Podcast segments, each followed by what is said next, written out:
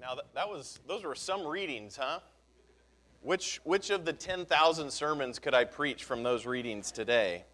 Uh, our, our, sermon text is from Hebrews chapter two, Hebrews chapter two, which is on page one thousand and one of your pew Bible. Uh, this is a pretty obvious statement to start with, but the preacher cannot say every word that needs to be said every week, nor do you want us to. Not only would every sermon be insufferably long, but as Father Ben has said, at least to me, every sermon would die the death of a thousand qualifications. If you've been around the church for just a little while, then you've already heard the sermon I am about to preach. No, I did not preach this text three years ago. I didn't even know what a lectionary was three years ago. Teachers and preachers are required to pay careful attention to what we say. Go and read James 3 1.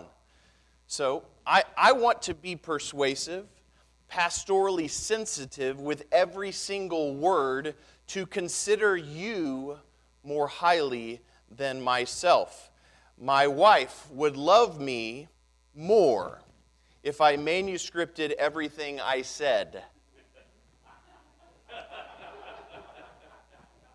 That's the loudest amen here. But, but I have deep down in my soul the idolatrous idea that my powerful preaching is what you need. Christ did not send me with words of eloquent wisdom, lest the cross of Christ be emptied of its power. You've already heard this sermon before. So, as Father Ben will frequently do, this sermon should begin with a warning. Uh, I, I brought a prop. This is my first prop ever, and I think this is probably. Um, this is. This is probably um, appropriate as my first and last prop of my life. Um, if you're not in on that, yeah, I'm, I'm to leave it right down here for you, Father Ben. That's my first and last prop, y'all. That, that's a, yeah.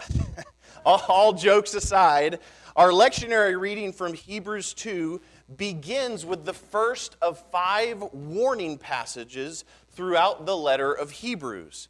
So if you're new to the Bible, or if you don't pick it up very often, this book right here is meant to get into your mess, to reform my idolatrous soul to do surgery on my broken heart. Hebrews chapter 4 and verse 12. For the word of God is living and active, sharper than any two edged sword, piercing to the division of soul and of spirit, of joints and of marrow, and discerning the thoughts and intentions of the heart.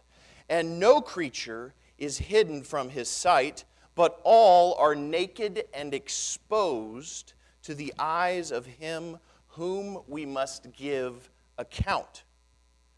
So, paying close attention to Holy Scripture, asking weighty questions, and wrestling with serious answers will leave you feeling exposed. That's how I felt all week.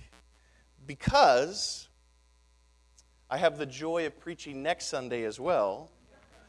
This morning, we are going to slow down and focus on this uncomfortable warning and next week, I'll preach the comfortable part. Okay?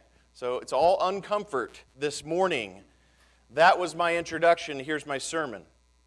We are culturally forced to focus our attention on many things. This week, Senate judiciary hearings. And every week, presidential tweets. We passively drift in the stream, paying attention to everything we are supposed to pay attention to.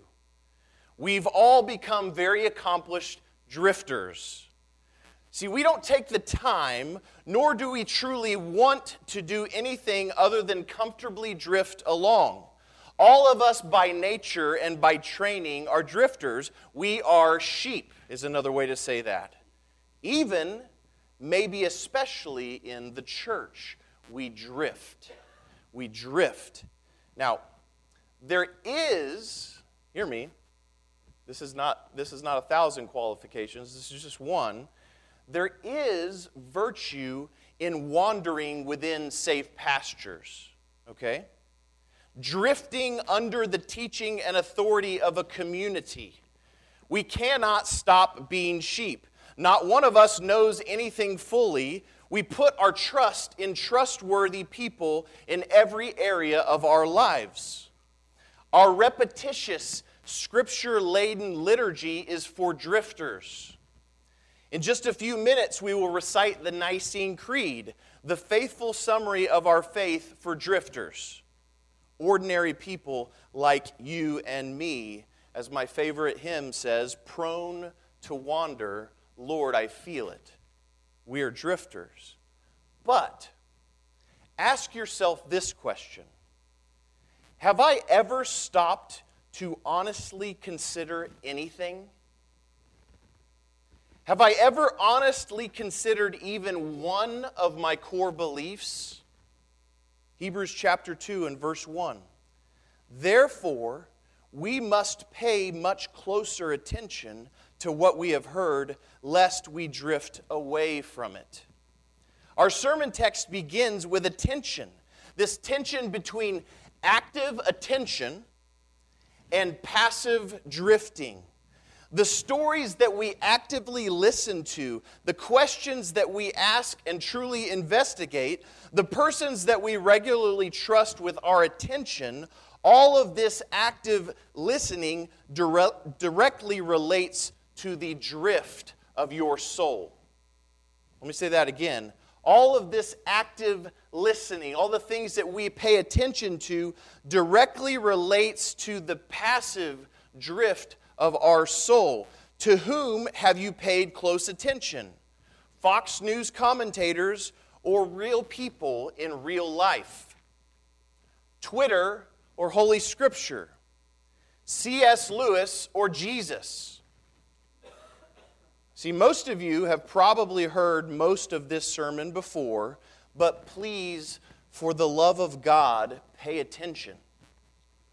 If this sermon has the intended effect, you will leave here feeling uncomfortable. I've had the feeling of uncomfortable joy all week. I've had the feeling of uncomfortable joy all week paying close attention to anything, especially Holy Scripture, asking weighty questions and wrestling with serious answers will leave you feeling exposed. So the letter to the Hebrews alternates between exposition and exhortation, okay? Exposition and export, ex, exhortation. Exposition, this is a fancy way of saying teaching or the explanation of the Hebrew Bible. This exposition eh, then is followed by exhortation. How am I supposed to respond to this teaching? So we go from exposition, then exhortation, back and forth. Or another way to say this is teaching and application. We're, we're pretty familiar with this. In this back and forth rhythm of Hebrews, our lectionary reading begins with the second part, okay? It begins with exhortation, the exhortation or the application. So, uh, Hebrews chapter 2, verse 1 Therefore, we must pay closer to atten- attention to what we have heard, lest we drift away from it. So, before we consider this warning, this exhortation, before we can ask the uncomfortable question at the center of this text, we have to pay close attention to the preceding exposition. What is it that we were supposed to already have heard? What is the therefore, therefore? That's, that's like the only thing I remember from my childhood in, in church. What is the therefore, therefore? And the letter, letter to the Hebrews begins with the old, old story. And this is the main point of the sermon that the Old Testament story is about Jesus the exalted Son. Look with me at Hebrews chapter 1 and verse 1. Long ago, at many times and in many ways, God spoke to our fathers by the prophets. But in these last days, he has spoken to us by his Son. Now, the first thing to be clear about is the reality that the 27 books of the New Testament, even the stories in the Gospels and Acts, are commenting on and explaining the Old Testament. The Old Testament in the light of Christ. In other words, the blind statement that I'm a New Testament Christian or having an attitude of condescension towards the Old Testament, this disposition probably means that you don't read your Bible. God spoke to our fathers. Hebrews is an ancient sermon written primarily for Jewish Christians. So most of you are like me. You are, you are 2018 American Gentiles. You may or may not have been raised in the church, but you don't really know the story of the Bible. And even if you do pick up a Bible, when you start reading a letter like Hebrews, you quickly encounter at least 10 quotations from all over the Old Testament, not to mention a bu- bunch of stuff about angels the devil, and there's ancient names all over the place. We recognize pretty quickly that we must pay closer attention to what we have heard. So let's do just that. Hebrews chapter 1 and verse 1. Who was the speaker of the Old Testament story? God. The Sunday school answer works here. God spoke. Who delivered the message? The human messengers, the prophets. Now, in these last days, God has spoken by another human messenger, namely his Son. And the rest of Hebrews chapter 1 and 2 answers the question who is his Son and what was the Son's message about himself? Verse 2 His Son is the inheritor of everything, the Son is the creator of everything. The Son is the radiance of God in his nature, in his substance. He is God. The Son upholds the universe by his powerful word. The Son made purification for sins and is co equal with God in his authority. There is one name above every name among the host of heaven and over all the earth, one name over all, and that name is applied to the Son. This was the Son's claim about himself. Now, with historical certainty, Jesus was one of the best persons to ever walk this earth. You might even concede that Jesus is above us all. You might even say he is heavenly. But anyone familiar with the Old Testament story for this Jewish audience heavenly messengers and angels are a pretty common part of the story. So the writer responds in verse 5 Yahweh, the one God, never called an angel his son. Yahweh's covenant with David as father to son is applied to Jesus. When Jesus was born, the angels worshiped him. Remember what Moses sang in Deuteronomy? Yahweh is the only one angels were to bow down and worship. So he continues The Son is the forever king in the line of David, but the Son is also above the host of heaven. He is in the place of Yahweh, the one God who laid the foundation of the earth in the beginning. The heavenly Son, namely Jesus, is to be worshiped as only Yahweh is to be worshiped by men and angels. Jesus is at the center of the story of the whole Bible. Prophets and angels spoke God's message to his people long ago. Now, one who is greater than the prophets, one who is higher than the host of heaven, the eternal Son of God, Jesus of Nazareth, of the same being with the Father, God from God, light from light, the pre existent creator of the universe. All of this is what Jesus said about himself. I hope and pray that you've heard this before. You know this already. Now to our text, Hebrews chapter 2 and verse 1. Therefore, we must pay much closer attention to what we have heard, lest we drift away from it. For since the message declared by angels proved to be reliable, and every transgression or disobedience received a just retribution, how shall we escape if we neglect such a great salvation? So here's the argument rejection of reliable earthly messengers, the prophets, rejection of reliable heavenly messengers, angels, because of our sin and refusal to listen, to reject that message was bad enough. How then shall we escape if we neglect the message of the great messenger, God the Son, the eternal creator who made purification for sins? Now, this is not an accusation. This is not an accusation. Pay much closer attention to what you already believe what you've already heard. We already know. This message is already our possession, and yet we must be reminded, we must be warned to hold fast to this message. Why? Because we are drifters. Everything and everyone competes for our attention. And my job, what we do here every Sunday, is to remind one another to take hold of to grasp ever more firmly the great salvation that we already have, that we've already heard. How shall we escape if we neglect such a great salvation? This isn't an exercise in finger pointing. How shall we escape if we neglect such a great salvation? People can spot a finger pointer from a mile away. I am so good at pointing the finger at other people. How shall you escape if you neglect such a great salvation? No. The author joins with his audience.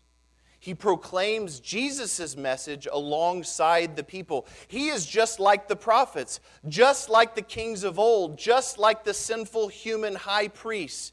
He puts himself in the place of the lower, reliable messengers of old. Continuing in verse 3 It, or this message we have heard, was declared at first by the Lord, by Jesus. And it was attested to us by those who heard, his disciples, the apostles while God also bore witness by signs and wonders and various miracles, and by gifts of the Holy Spirit distributed according to his will.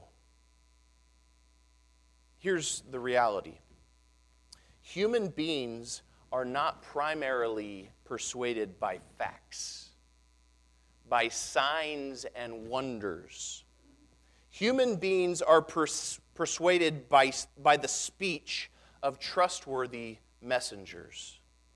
But we also know that actions speak louder than words.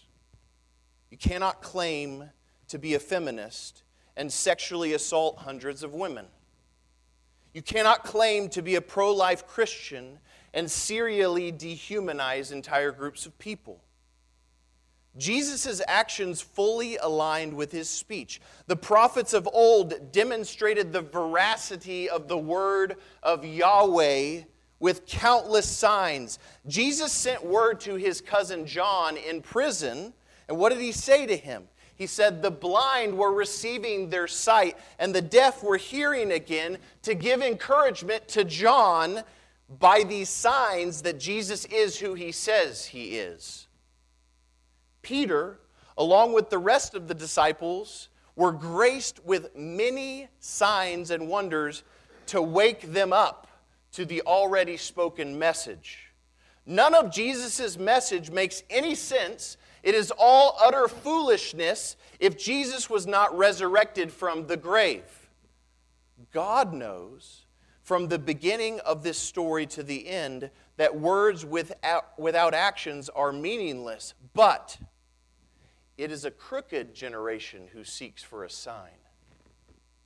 Jesus was crucified for his speech, for his claim to deity. Human beings are not primarily persuaded by facts, by signs and wonders. They bore witness to what Jesus had already said, which we received from the disciples. Human beings are persuaded by the speech of trustworthy messengers. Therefore, we must pay much closer attention to what we have heard, lest we drift away from it. How shall we escape? How shall we not drift away if we don't pay attention to Jesus' message over and over and over again? And here's the answer to that rhetorical question we won't. We won't escape. Let that sink in for a second. I want to briefly end with two words of exhortation. First and quickly, I want to address those who have already drifted away. Even more, those who have run away from the church for good reasons. So, to those who have left the church, have you ever paid close attention to the teachings of Jesus? Or have you simply rejected the second-hand claims of unreliable messengers? Have you ever put up one moment's real resistance to the loss of your faith? Do not settle for even reliable messengers. Your parents' true faith cannot save you. Investigate the actual teachings of Jesus for yourself. C.S. Lewis has written a ton of great books. Godly parents are a great gift. The life and ministry of Father Ben is a blessing to us all. Reading great books in a life group is good for the soul. All of these have proved reliable, but I challenge you to sit down and read the Bible. Read Mark, read Hebrews, and pay close attention. And specifically, I want to address the followers of Jesus in the room. When was the last time you opened up your Bible to actually read the teachings of Jesus? Do you regularly neglect gathering together to hear the Word of God proclaimed? Do not assume that you are close to the heart of God. Do not assume that you are not right now drifting away from Jesus. Do not neglect to read and to inwardly digest the scriptures. Do not assume for one moment that a caller cares, carries any authority unless this mouth proclaims Jesus Christ alone, the exalted Son of God. He is the only one who can make purification for sin. Hebrews chapter 8, quoting the prophet Jeremiah I will put my laws into their minds, into your mind, Christian, and write them on your hearts, and I will be their God, and they shall be my people. And they shall not teach each one his neighbor and each one his brother, saying, Know the Lord, for they shall all know me, from the least of them to the greatest for I will be merciful toward their iniquities, and I will remember their sins no more. You yourself need to hear from God in the Scriptures. You do not need me to bring the Word of God to you. Read it for yourself, lest you drift away from it. And finally, Christian, Hebrews chapter 13, verse 7 Remember your leaders those who spoke to you the word of God. Consider the outcome of their way of life and imitate their faith. Obey your leaders and submit to them, for they are keeping watch over your souls as those will, who will have to give an account. To read and to sit underneath this warning passage this week has been humbling for me but reading and meditating on this scripture this week, even this warning, is far better than C.S. Lewis. So pay close attention to the great salvation that you have already heard and hold fast to, to Jesus until the end. In the name of the Father and the Son.